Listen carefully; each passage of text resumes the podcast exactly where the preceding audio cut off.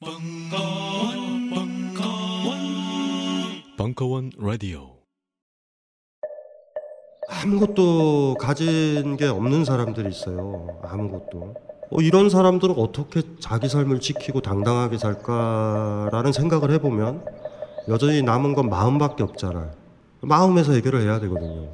사실은 불교라는 것을 왜 의미 있게 생각을 하냐면 어쨌든 엄청난 노력을 통해서 마음이 노예의 마음이 아니라 주인의 마음이 되는 거거든요. 그래서 그게 부처의 마음이고. 음. 철학 박사 강신주의 더 필로소피 챕터 5는 불교 철학의 세계로 떠납니다. 불교 철학으로 무더운 날씨에 지친 몸과 마음을 달래보세요. 2017년 8월 10일 목요일에 개강합니다. 자세한 내용은 벙커원 홈페이지를 참고하세요. 인디고 소환 이윤영 편집장 새로운 세대를 위한 민주주의 2017년 6월 24일 강연 반갑습니다. 저는 인디고 서원에서 온 이윤영이라고 합니다. 오늘 그 알고 오신 분도 계시고 아니면 이곳에 오셔서 처음 이렇게 보시게 된 분도 계실 건데요. 오늘은 새로운 세대를 위한 민주주의라고 하는 저희가 책을 출판을 하고 또 여러분들과 함께 이야기를 나눌 수 있는 시간을 마련하고자 이곳에 오게 됐습니다. 저는 인디고 서원이라는 곳에서 왔고요. 혹시 인디고 서원 모르시는 분 계신가요? 없으신가요? 모르시는 분, 아, 네, 어, 네, 모르시는 분 계실 겁니다. 여기 이곳은 인디고 서원은 부산에 있는 서점이고요. 부산에 청소년을 위한 인문학 서점이 있습니다. 이 청소년을 위한다라고 했을 때 어떤 뭐, 것이 머릿속에 여러분들에게 떠오르는지 잘 모르겠습니다만 저희는 청소년들이라고 했을 때 음, 나이로도 14세에서 19세 청소년들이 있겠지만 어, 영원히 새로운 꿈을 꿈꾸고 또 항상 새로운 가능성을 어, 희망하는 그런 분들이 함께 모여서 책을 통해서 다양한 문화를 꽃피우는 책의 정원으로 인디고 서원을 운영을 하고 있습니다. 그래서 인디고 서원에서 하는 모든 활동은 책을 통한 활동이라고 보시면 되는데요. 인디고 서원에서 하는 많은 활동 중에 이제 첫 번째가 인디고잉이라고 하는 출판 작업이 있습니다. 이 책은 청소년들이 직접 만드는 인문 교양지인데요. 저는 여기에 편집장을 맡고 있고요. 그리고 혹시 작년에 인디고잉이 저희가 KBS, SBS, JTBC 뉴스에 났습니다. 혹시 보신 분 계신가요? 엄청 유명한 잡지인데. 네. 이 잡지가 왜 뉴스에 났냐면 어, 여러분 혹시 지금도 이슈가 되고 있는 문학의 블랙리스트 혹시 들어보셨죠? 네, 대답을 하셔도 좋습니다. 네, 네, 들어보셨죠? 네, 문학의 블랙리스트에 저희 잡지가 올라왔고 그래서 저희가 정부 지원을 모두 끊긴 상태에서 어, 꾸준하게 내고 있는 잡지입니다. 인디고잉은 청소년들이 직접 쓰는 잡지라서 사실 저희가 어떤 정치적 입장을 가지고 있다기보다는 저희가 왜 청소년을 위한 인문학 서점이냐라고 하는 지점과도 맞닿아 있을 것이라고 생각하는데 음, 청소년들은 어떤 이해관계도 얽혀 있지 않기 때문에 굉장히 정의롭고 순수한 시각을 가질 수밖에 없다고 생각을 합니다. 그러니까 그런 시각으로 사회를 봤을 때 부정의하고 부조리한 일들이 있고 그런 것들에 대해서 가감 없이 저희가 실었기 때문에 아마도 정부가 마음에 들지 않는 여러 가지 이야기들이 실렸으리라고 생각을 하고요. 그 중에 하나가 저희가 세월호 참사가 일어나고 난 이후에 1년 내내 세월호 참사 특집을 할 수밖에 없었고 이제 그, 그것이 아마도 블랙리스트에 오른 최고의 이유가 아닐까 생각을 합니다. 지금도 꾸준히 저희가 내고 있고요. 한번 참고해서 보시면 청소년들이 만들었지만 어른 여러분들도 함께 나눌 수 있는 이야기가 많을 겁니다. 뿐만 아니라 인디고라고 한 잡지도 내고 있습니다. 영문 잡지인데요. 이 잡지는 저희가 해외 프로젝트를 하면서 만나뵌 석학분들의 글을 직접 받아서 전 세계에 수출하고 있는 잡지입니다. 예, 이 잡지도 어, 우리나라에서 볼 수 있으니까 한번 보시면 좋겠고요. 또 다양한 행사 중에 주제와 변주라고 하는 어, 저자 초청 토론회도 진행을 하고 있습니다. 지금 너무 유명하신 분들이 사실 왔다가 많이 다녀가셨어요. 지금 사진에서 보시는 분은 서울시장님이 되신 박원순 선생님이시고 이번에 민정수석이 되신 조국 교수님도 다녀가셨고요. 제일 최근에는 그 여러분들 아마 다 들어보셨을 겁니다. 김영란 법을 만드신 김영란 전 대법관님도 오셔서 한 200명의 청소년들과 대화를 나누는 시간을 가지기도 했습니다. 저희가 이런 작업을 이제 하는 이유가 무엇이냐라고 했을 때 음, 올해는 이제 이 흐름에서 교육청 사업도 진행을 하고 있는데요. 이 교육청 사업이라고 하는 것은 교육청과 협력해서 더 많은 아이들을 만나는 작업을 하고 있습니다. 교육청에서 이제 콘서트나 어, 캠프 형태로도 진행을 많이 하는데요. 저희가 진행을 해보면 아이들을 많이 만나게 되는데 저희가 이번 주에만 해도 한 500명의 초등학교 아이들을 만났거든요. 그 아이들을 만나면 아이들과 강의를 하면 여기 이거 이 사진들은 그 저희가 이렇게 뭐죠 만든 사진이 아닙니다. 아이들에게 질문 있는 사람 질문해 보세요라고 하면 전부 일단 손을 들고요. 초등학교 혹시 교사분 여기 계신가요? 재직하신 분 안 계시죠? 초등학교에 가보면 놀라운 현상이 벌어집니다. 아이들이 어, 이렇게 모두 손을 들고 질문을 할 뿐만 아니라 쉬는 시간이 되면 단 한 명도 엉덩이를 붙이고 앉아 있는 아이가 없습니다. 쉬는 시간이 되면 정말 모두가 달리기 시작하는데 물론 방향성과 목적성은 없습니다만 그런 달리는 아이들 즐거운 음악이 나오면 막 일어나서 춤을 춥니다. 이런 아이들이 누가 시킨 것도 아닌데 중학교만 가면 모두 데친 시금치처럼 풀이 죽습니다. 그 이유는 뭘까? 그 이유는 뭘까를 지금 연구하는 것이 저희 인디고 서원의 목표가 되어 가고 있는데 이런 아이들과 강의를 하고 토론을 하고 발표를 하고 나면 후기를 아이들이 냅니다. 13살짜리 아이들이 인생을 바꾼 계기가 되었다. 이렇게 씁니다. 우리는 웃음이 나죠. 근데 이 아이들에게는 진짜 평생을 바꾼 어, 자기에게는 평생인 삶을 바꾸게 된 계기가 됩니다. 그 이유는 다름이 아니라 저희가 이런 작업을 하는 것의 이유기도 한데요. 이 세계는 창조적이고 헌신적인 소수의 사람들이 바꿔오고 있다고 생각을 하고 있습니다. 그러니까 우리가 이런 좋은 일상, 편안한 일상, 안전한 일상을 누리게 된 데는 그만한 희생과 헌신을 한 사람들이 있기 때문이고 그들의 노력이 우리의 지금 시대를 만들어가고 있다고 생각을 하는데요. 그러면 그런 허, 소수의 헌신적인 사람들은 왜 그런 활동을 했고 어떤 활동을 했는가를 들여다보는 것이 더 좋은 세상을 만드는 방법이라고 생각을 합니다. 그래서 저희는 그런 분들을 만나 뵙기 위해서 전 세계 여정을 떠났고 저희가 여기 지도에 표기된 나라들은 저희가 방문해서 인터뷰하고 취재한 국가들입니다. 근데 이 지도 혹시 좀 눈여겨 보시면 지도가 좀 독특한데 그냥 세계 지도가 아니고요. 이 지도는 나사에서 찍은 그 지구의 밤하늘이라고 하는 제목을 가지고 있는 사진입니다. 그러니까 밤에만 이렇게 사진들을 이어붙여서 만든 사진인데요. 보시면 아시겠지만 뭐 미국, 한국, 또 유럽 등지의 나라들은 굉장히 밝지만 특히 남미 지역을 보면은 어둡습니다. 근데 문제는 그런 남미 지역에서 채취 되는 여러 가지 연료들로 이 불들이 밝혀지는 경우가 많다는 거죠. 어떻게 보면 이 지도는 굉장히 불평등의 지도다라고 얘기할 수 있는데, 그러니까 우리가 세계화 시대를 살고 있고 그 세계화를 온몸으로 겪고 있음에도 불구하고 왜 이렇게 불평등하고 부조리한 엮임, 뭐 지구 온난화라던가 세계 경제 위기라던가 그런 것들로만 세계 세계화를 경험할 수밖에 없을까? 좀 더 희망적이고 어, 좀 더 가능성을 연결할 수 있는 지도를 만들 수 없을까 생각하고 시작하게 된 것이 인디고 유스 북페어라고 하는 행사고요. 어, 올해도 서울 독서, 그 국제 도서전을 했지만 저희도 2년에 한 번씩 인디고 유스 북페어라는 이름으로 전 세계 창조적인 생각을 가진 사람들 만나서 초대하는 행사를 하고 있습니다.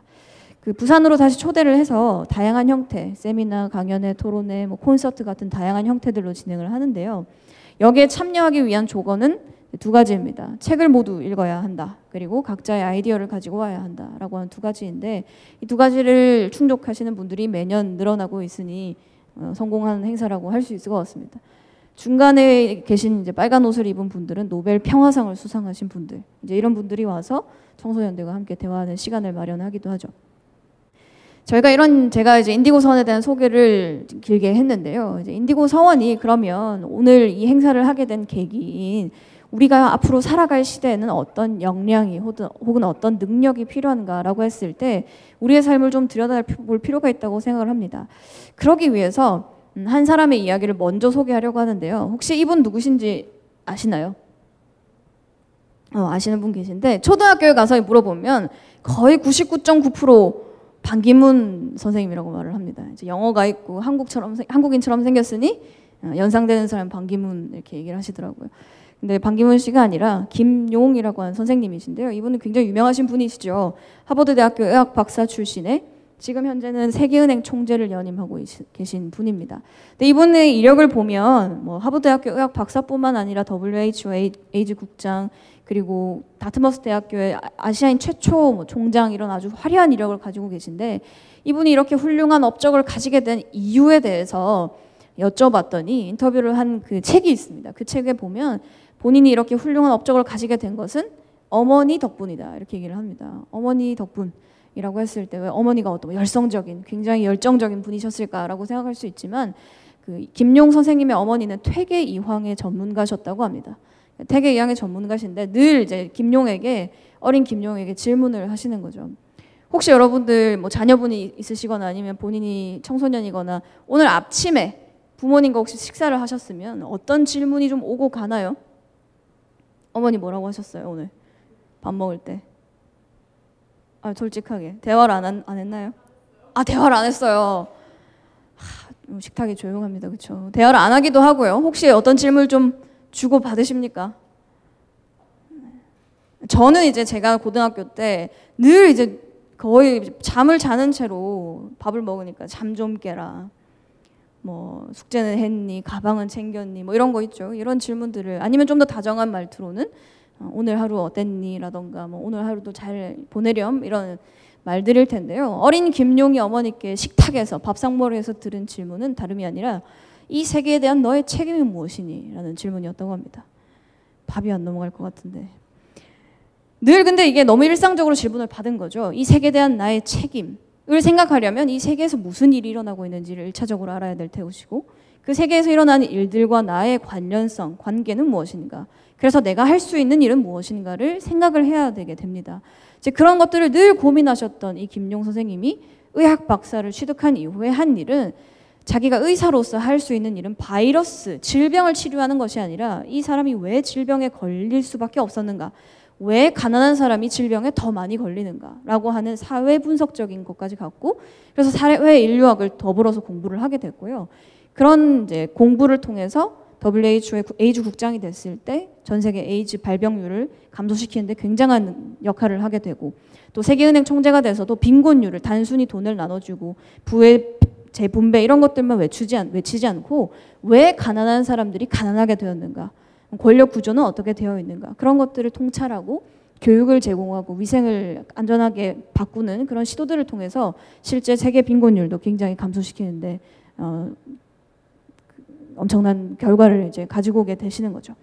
그런 김용 선생님의 질문처럼 우리도 질문을 가지고 이 세계를 볼 필요가 있다고 생각을 합니다.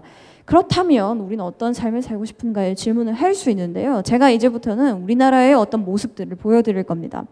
혹시 여러분 그 이 장면은 어떤 장면일지 요뭐 어떤 현장일까요?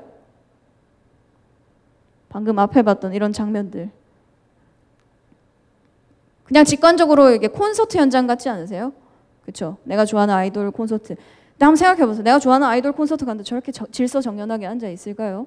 절대 그렇지 않겠죠. 그죠? 막 서서 미친 듯이 앞으로 가려고 할 텐데 저 장면은 아이돌 콘서트가 아니라 매년 일어나는 메가 스터디 입시 설명회 현장입니다. 어떻게 어떻게 하면 대학을 잘 갈 것인가 하는 학부모, 교사 그리고 학생들이 여기에 참여해서 이런 설명회를 듣죠. 객관적으로 보면 굉장히 좀 잔인한 장면이기도 합니다. 저기 모인 사람들이 상대를 이겨서 어떻게 하면 대학을 잘 갈 수 있을까를 궁리하는 그런 곳인 거죠. 얼마나 경쟁이 심하냐면 요즘 아이들에게 꿈이 무엇이냐고 물어보면 1위가 이민인 이제 나라가 나온다고 합니다. 자기의 꿈을 이민으로 쓰- 이민으로 쓰는 아이들이 그렇게 많다고 하는데요. 왜 우리는 그렇게 열심히 공부하는가?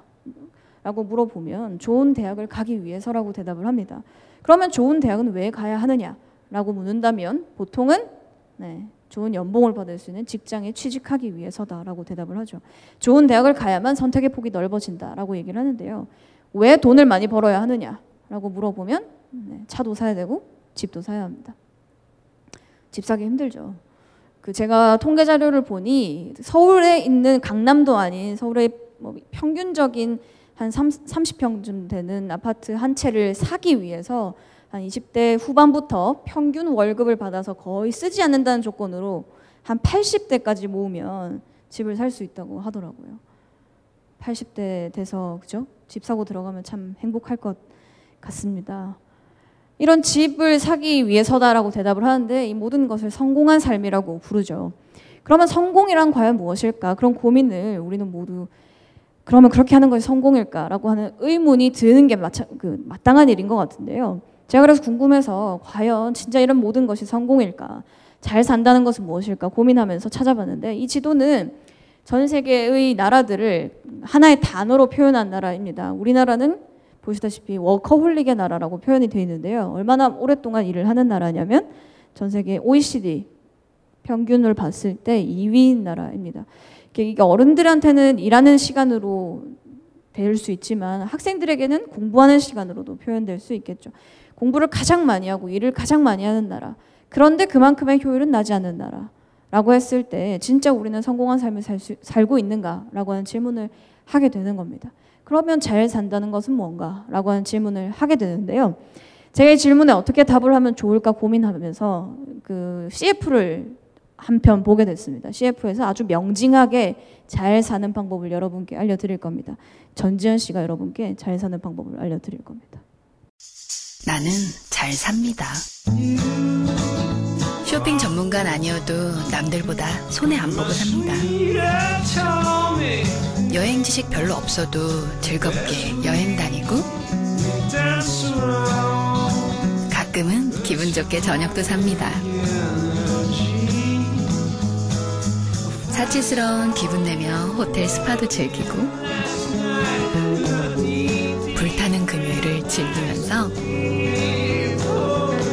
요즘 유행하는 옷으로 괜찮은데 해봅니다. 쿠팡이 있어서 난 오늘도 꽤 잘 삽니다.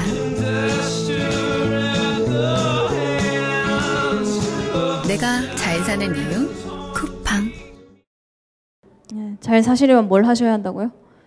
쿠팡을 오늘부터 하시면 되겠습니다. 네, 제가 쿠팡 광고하는 거 아니고요. 쿠팡의 광고에는 언어 유희죠. 잘 사는 거. 바잉을 잘하면 잘 살 수 있다. 리빙을 잘할 수 있다라고 하는 언어 유희인데 문제는 우리의 삶이 저것과 다르지 않다라는 것에 있습니다.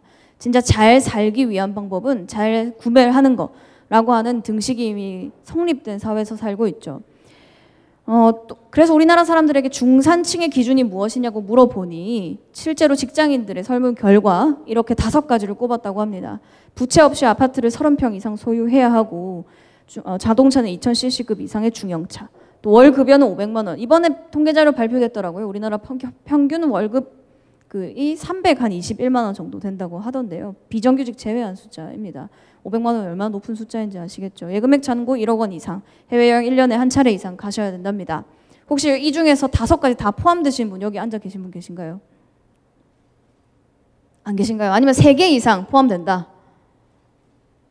안 계신가요? 하나라도 포함되는 분은 계시죠? 안타깝게도 저는 저 다섯 가지 중에 저는 정말 단 하나도 포함되지 않습니다. 정말 단 하나도 포함되지 않습니다. 그런데 거의 우리나라 국민들의 대다수가 저 다섯 가지 중에 한 가지가 포함이 안 되는 경우가 많죠. 특히 청소년들 한번 보세요. 여러분들 어디 속합니까? 집이 자기 집 자기 이름으로 돼 있을 리는 없고 자동차 가지면 거의 불법 아닌가요? 그렇죠? 500만 원, 어, 500만 원이 뭡니까? 엄마한테 용돈 5만 원도 받기 힘드는데 잔고 1억 원 있으면 여기 없겠죠. 그렇죠? 다른 곳에 있을 것 같아요. 해외여행 한 1년에 한 차례 이상 정도는 부모님이 여행을 좋아하시거나 자기가 여행을 정말 좋아하는 경우에 그럴 수 있을 것 같습니다. 우리나라 청소년들의 기준에는 단 한 명도 중산층이 될 수 없습니다. 이상한 일이죠. 다른 나라들은 어떨까? 한번 살펴봤더니 영국의 경우에 좀 특이합니다. 페어플레이를 하라고 하고 자신의 주장과 신념을 가지라고 얘기하더라고요. 물론 절대적인 비교는 안 됩니다만 한 사회에서 통용 가능한 어떤 기준들이라고 봤을 때는 이해할 수 있을, 있을 수준입니다. 영국은 신사의 나라이기 때문이다라고 생각할 수 있지만 프랑스로 가보, 가봤더니 더합니다. 외국어 하나 정도 할 수 있어야 되고 직접 즐기는 스포츠 있어야 하고 또 다룰 줄 아는 악기 여러분 다룰 줄 아는 악기 하나 있잖아요. 초등학교만 졸업하면 할 수 있는 거 있지 않습니까? 네 리코더, 단소 뭐 이런 거 다 하나씩은 마스터하고 나오니까요. 난들과 다른 맛을 낼 수 있는 요리도 내가 배고파 죽지 않으려면 한 가지 이상은 반드시 잘합니다. 라면을 기똥차게 끓인다던가 네, 계란 후라이를 잘한다던가 뭔가 있겠죠. 공군에 의원이 참여한다. 공군이라고 하는 것은 함께 분노하는 것. 작년에 우리나라 시민들이 거리에 나서서 국정농단 사태에 분노한 것 역시도 포함될 것이고 혹은 2014년도 세월호 참사가 일어났을 때 함께 분노하고 슬퍼하는 것도 마찬가지입니다.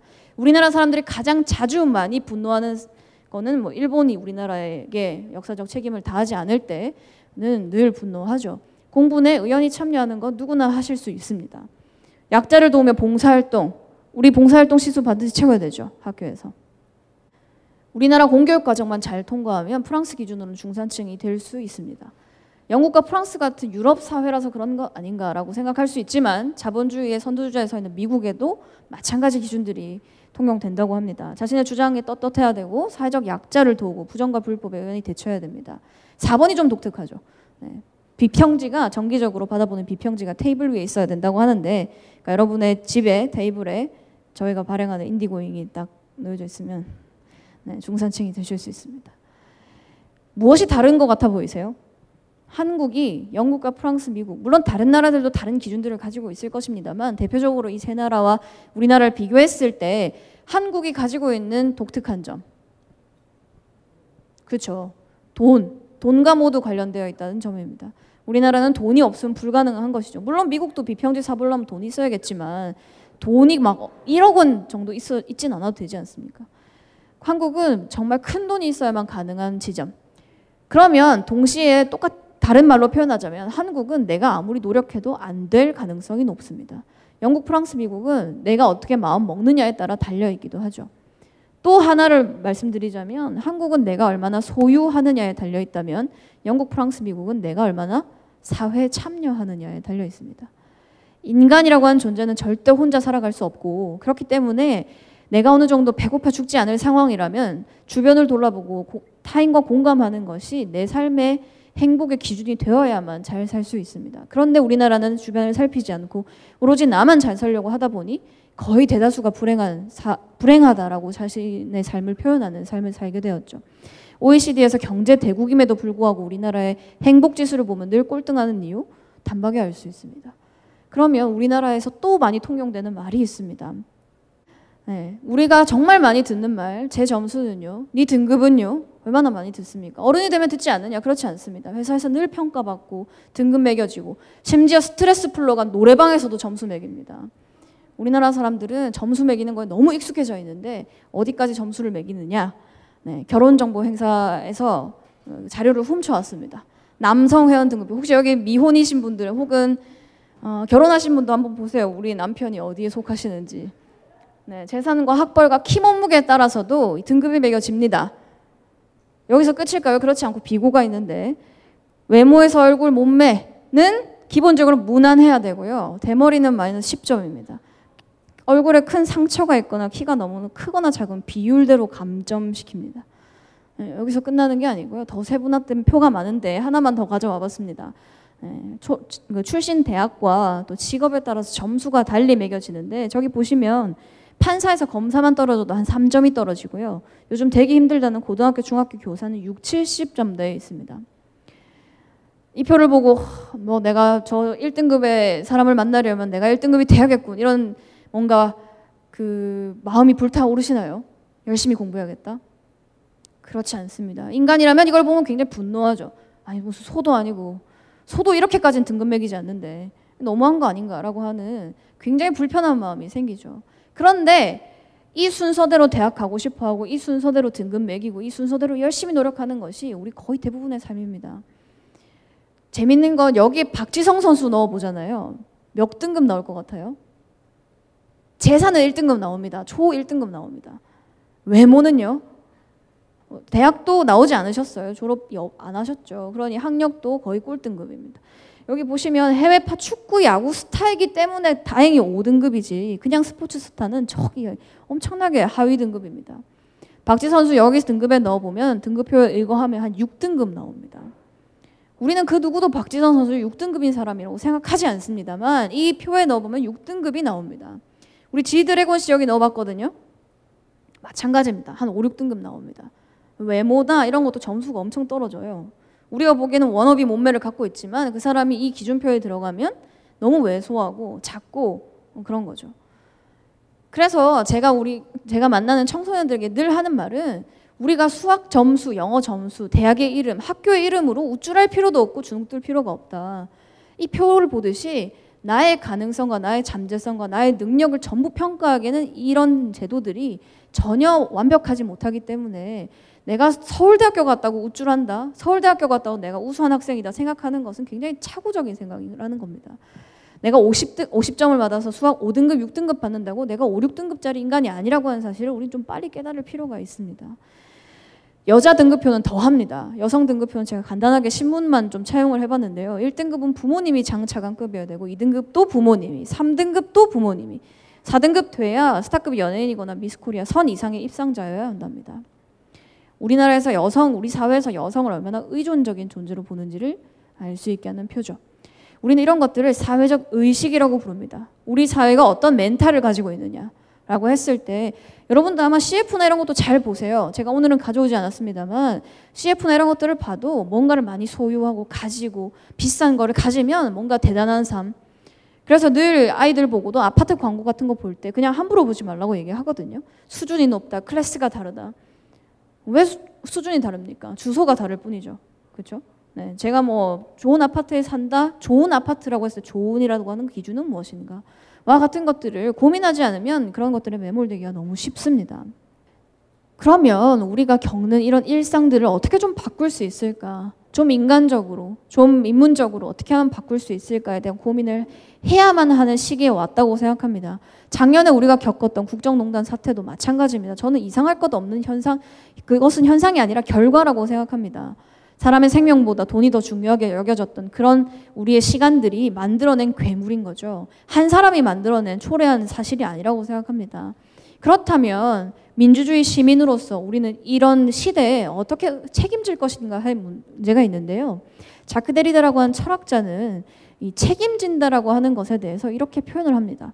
여러분 혹시 책임진다라고 하는 말을 설명하실 수 있을까요? 제가 한번 해보려고 했거든요. 책임한다라고 하는 말에 말을 설명한다. 되게 어렵더라고요. 어떤 일에 대해서 책임을 진다. 어떤 일에 대해서 계속 책임이란 말이 반복돼요. 그래서 책임이라고 하는 말을 설명하기 참 어려운데 자크 데리다 이 철학자의 위대함이란 이런 것이라고 생각합니다. 하나의 글자 한두 두 글자를 바꿔서 책임이란 말은 바로 응답하는 것이다라고 표현을 합니다. 책임을 진다라고 하는 것은 어떤 사태에 대해서 사유하고 고민해서 어떤 방식으로든 응답을 하는 거죠. 그 응답이 잘못된 것일 수 있다라는 것까지를 책임지는 것이 책임에 포함된다라고 할 수 있는데요. 우리가 책임져야 될 사안들은 굉장히 많았습니다. 앞으로도 많을 것입니다. 그런 부분 중에 아마도 여러분들 음, 뭐 국정농단 사태 이전에 이 사태가 일어나게 된 가장 최초의 어떤 시발점이라고 할 수 있는 세월호 참사가 있을 수 있는데요. 이 세월호 참사를 보면서 수전 손택이 한 에세이스트 수전 소탱이 한 이 말이 너무나 공감됐던 적이 많습니다.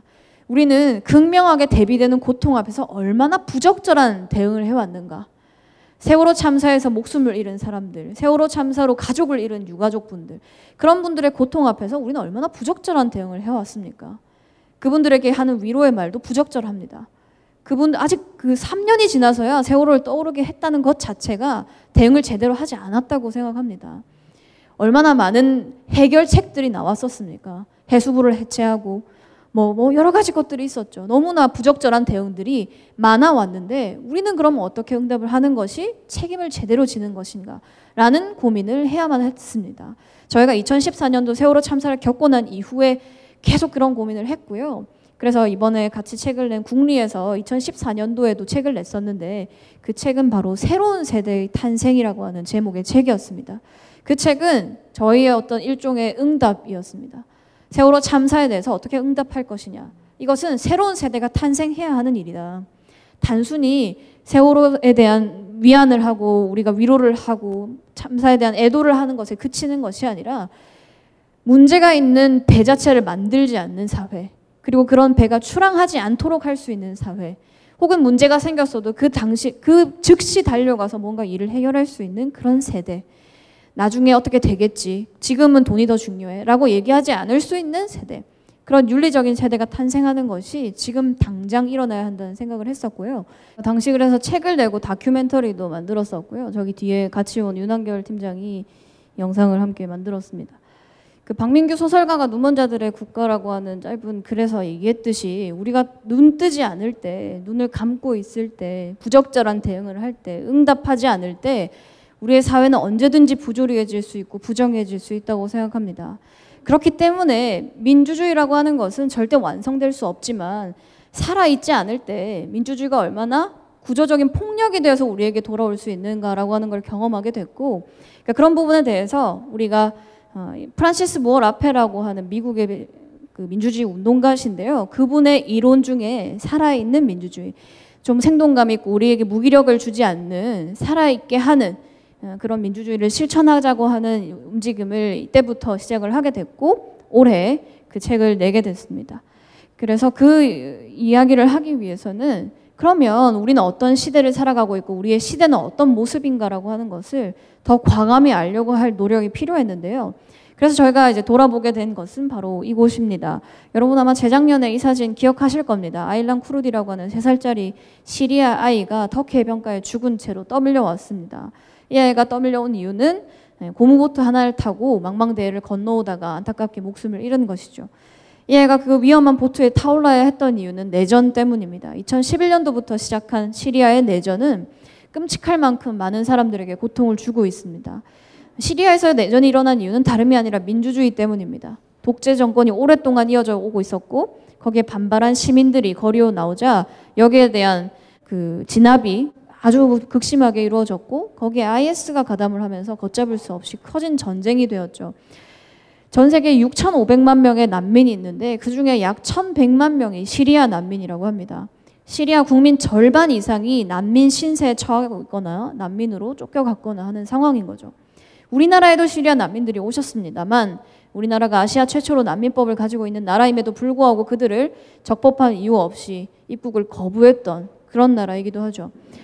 그저 시리아 난민들을 거부했다라고 하는 것에서 그치는 것만으로도 참 부끄럽고 수치스러운 일인데 우리나라는 안타깝게도 저 시리아의 국민들, 그러니까 민주주의를 바라는 시민 편에 서 있지 않고요.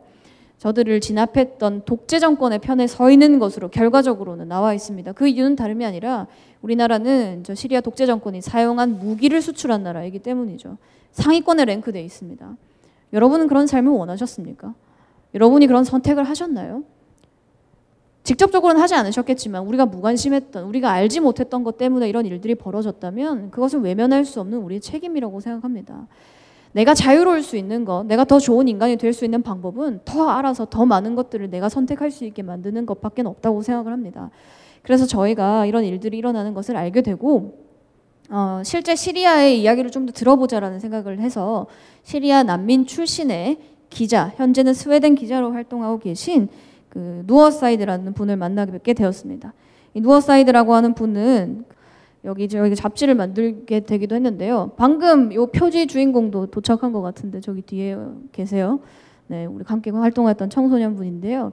누어사이드라고 하는 분을 초대해서 시리아에서 도대체 어떤 일이 일어나고 있고 또 시리아에서는 어떤 상황이고 그분들이 지금 그래서 그냥 도망쳐 나서 잘 살면 되는데 그런 삶을 선택하지 않고 굉장히 위험한 기자라는 활동을 하게 된 이유에 대해서 듣게 되었습니다. 작년에 저분을 직접 뵈면서 음, 저보다 한 살 어리신 분이에요. 근데 그런 활동을 하게 된 계기는 다름이 아니라 그냥 편하게 사는 삶을 선택할 것이냐 아니면 조금이라도 도움이 되는 어떤 삶을 선택할 것이냐의 선택의 기로에서 본인이 이런 삶을 선택했고 또 그것이 뭐 어떤 영향을 끼치든 간에 본인이 할 수 있는 최대한으로 열심히 하는 것, 그것이 좋은 세상을 만들 것이라고 하는 믿음, 기대 또는 희망 이런 것들이라고 생각을 했습니다.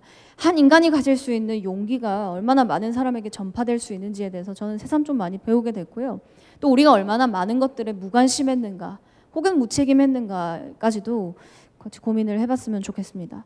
그리고 한 사람만 제가 저 소개를 하려고 하는데요. 아마 이분은 아시는 분이 많으실 겁니다. 말랄라 유삽자이죠. 노벨 평화상의 수상자입니다. 이분은 파키스탄에서 태어나서 여성으로서 아주 존중받지 못하는 사회에서 살고 있었고 그 때문에 아이들이 13살만 돼도 학교에 가지 못하는 현실에 처해 있었습니다. 여자라는 이유만으로 학교를 가지 않고 일을 해야 하거나 아니면 결혼을 해야 하는 말이 좋아 결혼이지 거의 돈, 돈을 받고 팔려가야만 하는 상황에서 학교를 가고 싶은 아이들이 많았고 그런데 그런 아이들을 표적 삼아서 탈레반이라고 하는 세력이 공격하는 그런 사회에서 말랄라가 한 일은 다름이 아니라 총을 맞으면서까지도 본인이 세계에 알리고 싶었던 여성과 아동의 교육받을 권리가 있었고 그것을 외쳤을 때 실제 파키스탄뿐만 아니라 그 주변의 이슬람권 나라에서 여성과 아동의 입학률이 늘어나는 그런 결과를 낳게 되죠.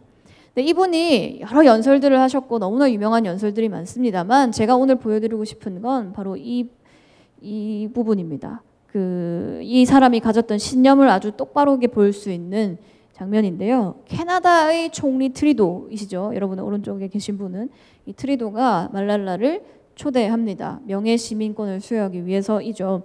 캐나다의 명예 시민 여섯 번째 시민으로 추대를 받았는데요. 이 말랄라가 명예 시민을 받으러 간 수상 자리에서 어떤 연설을 하시는지 한번 같이 보시면서 강의를 마무리할까 합니다. 아마 여러분들 보시면 우리가 청소년으로서 투표권이 없다고 뭔가 목소리를 내지 못한다는 것이 얼마나 무책임한 발언일 수 있는가. 단순히 무책임한 발언이라기보다는 우리가 좀더 그, 능동적으로 또는 긍정적으로 어, 삶의 주체로서 민주주의 삶의 주체로서 살아갈 수 있다라고 하는 것을 많이 느낄 수 있을 텐데요. 연설을 음, 보여드리도록 하겠습니다. 여러분, 전 세계 어린이 교육 권리 운동의 선구자이자 새로운 캐나다 시민이 된 말랄라 유사프자이를 소개합니다.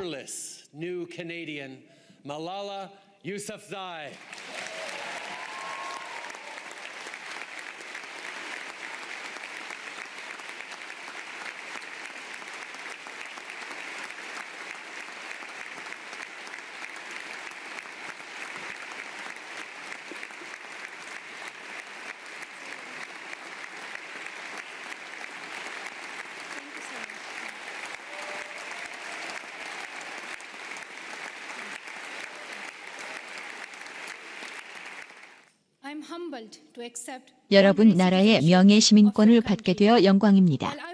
저는 항상 자랑스러운 파슈툰족이자 파키스탄의 시민이지만 위대한 영웅들의 나라의 명예로운 일원이 된 것에 감사합니다. 물론 아직 비자가 필요하긴 하지만 이건 다음에 얘기하도록 하죠.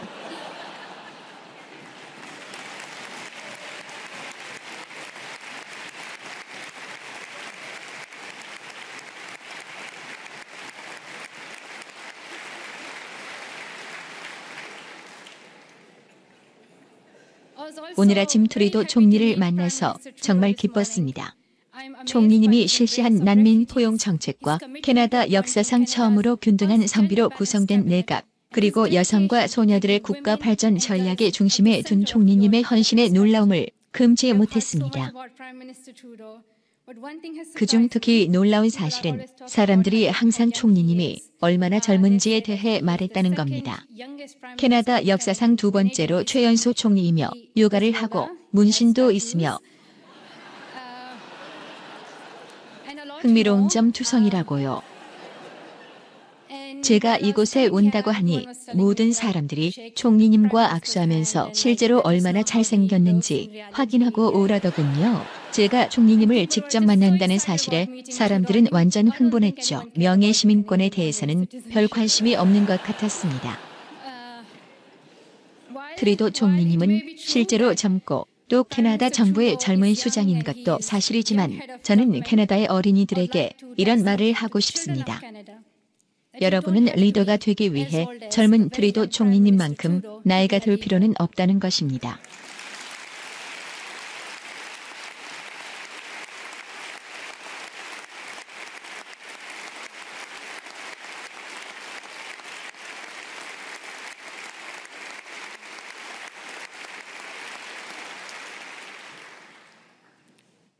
아직 연설문의 7페이지입니다. 이렇게 제가 말할 때마다 기립 박수를 치시면 곧 피곤해지실 수 있어요. 꽤 많이 남았습니다. 저는 제가 겪었던 이야기를 나누고 싶습니다. 캐나다의 아이들에게 말하고 싶습니다. 어렸을 때 저는 리더가 되기 위해 어른이 되기를 기다리곤 했습니다. 하지만 비록 아이들의 목소리일지라도 세계 곳곳에 퍼질 수 있다는 것을 알게 되었습니다. 캐나다의 젊은 여성 여러분께는 이 말을 전하고 싶습니다. 앞으로 나아가십시오. 목소리를 높이십시오. 제가 다음에 이곳을 방문하게 될 때 여러분 중 더 많은 여성들이 이 자리에 앉아 있기를 희망합니다.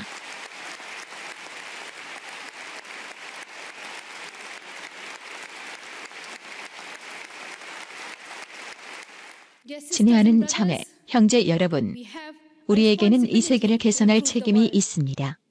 미래 세대가 책이나 아이패드 혹은 또 다른 혁신적인 기술을 통해 우리에 대해 배울 때 1억 3천만 명의 소녀가 학교를 못 가는데도 우리가 아무것도 하지 않았다는 사실에 충격받지 않길 바랍니다. 또 우리가 고향을 탈출하여 난민이 된 수백만 가족과 어린이들 편에 서지 않은 것에 충격받지 않길 바랍니다. 저는 우리가 그들을 저버린 사람들로 기억되는 것을 원치 않습니다. 미래 세대가 우리를 행동했던 사람들로 기억할 수 있게 합시다. 미래 세대가 우리를 모든 여성들이 두려움 없이 배울 수 있고 세상을 이끌 수 있게 된 세계를 만든 최초의 사람들로 기억할 수 있게 합시다. 우리가 바라는 변화를 실제로 가능하게 만드는 사람들로 기억할 수 있게 합시다. 경청해 주셔서 진심으로 감사드립니다.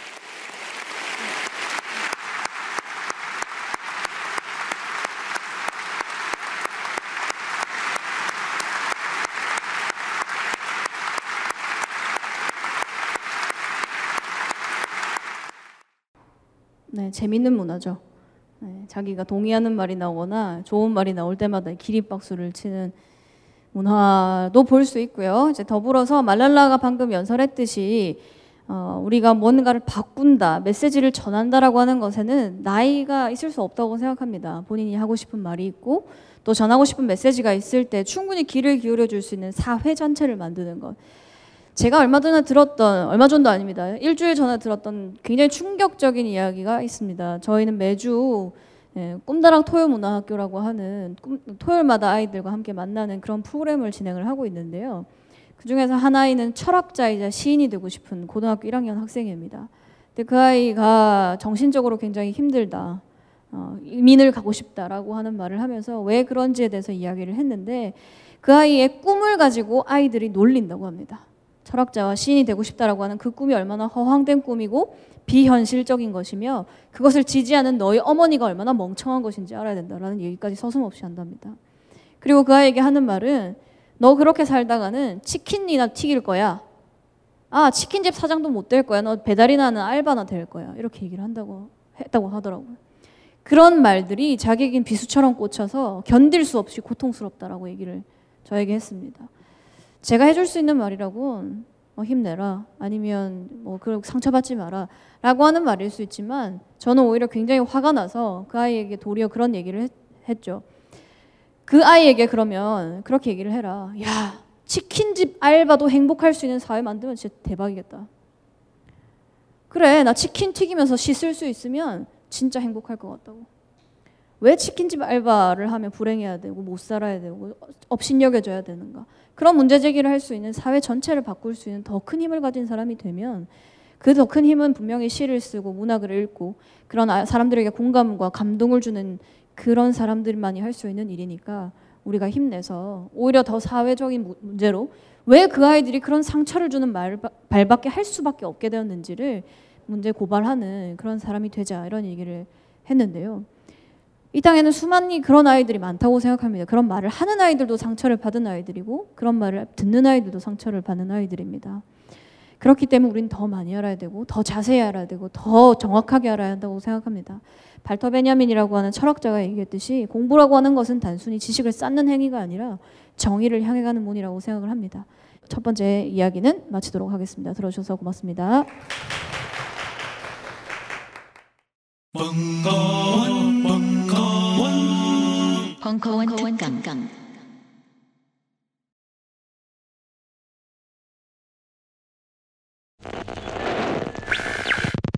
안녕하세요. 벙커원 요원입니다. 강연 잘 들으셨나요?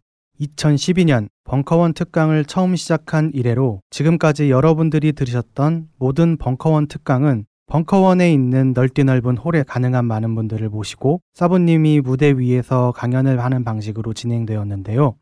이렇게 많은 분들이 오셔서 함께하는 공개 강연의 장점이 매우 많지만 형식상 놓칠 수밖에 없는 아쉬운 점들도 적잖이 느껴온 바 벙커원 특강의 또 다른 버전을 준비하고 있습니다. 이름하여 벙커원 특강 과외 버전 골방의 7인 공개 강연으로는 담기 어려웠던 불편한 주제, 내밀한 이야기, 그리고 거침없는 질문들을 담기 위한 기획이지요.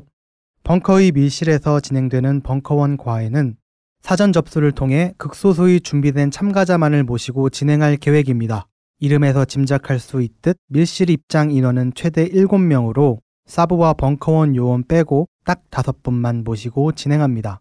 매회 수업 참가자는 공개 수배할 예정이니 초근접 거리에서 사부님들의 숨결을 느끼고 일방향을 넘어선 쌍방향, 사방 팔방의 배움과 대화에 목마른 분들은 바로 지원하시면 됩니다. 자세한 내용은 벙커원 홈페이지나 벙커원 앱에서 확인해 주세요. 이제 벙커원 깊숙이까지 오시기 좋은 시절입니다. 감사합니다.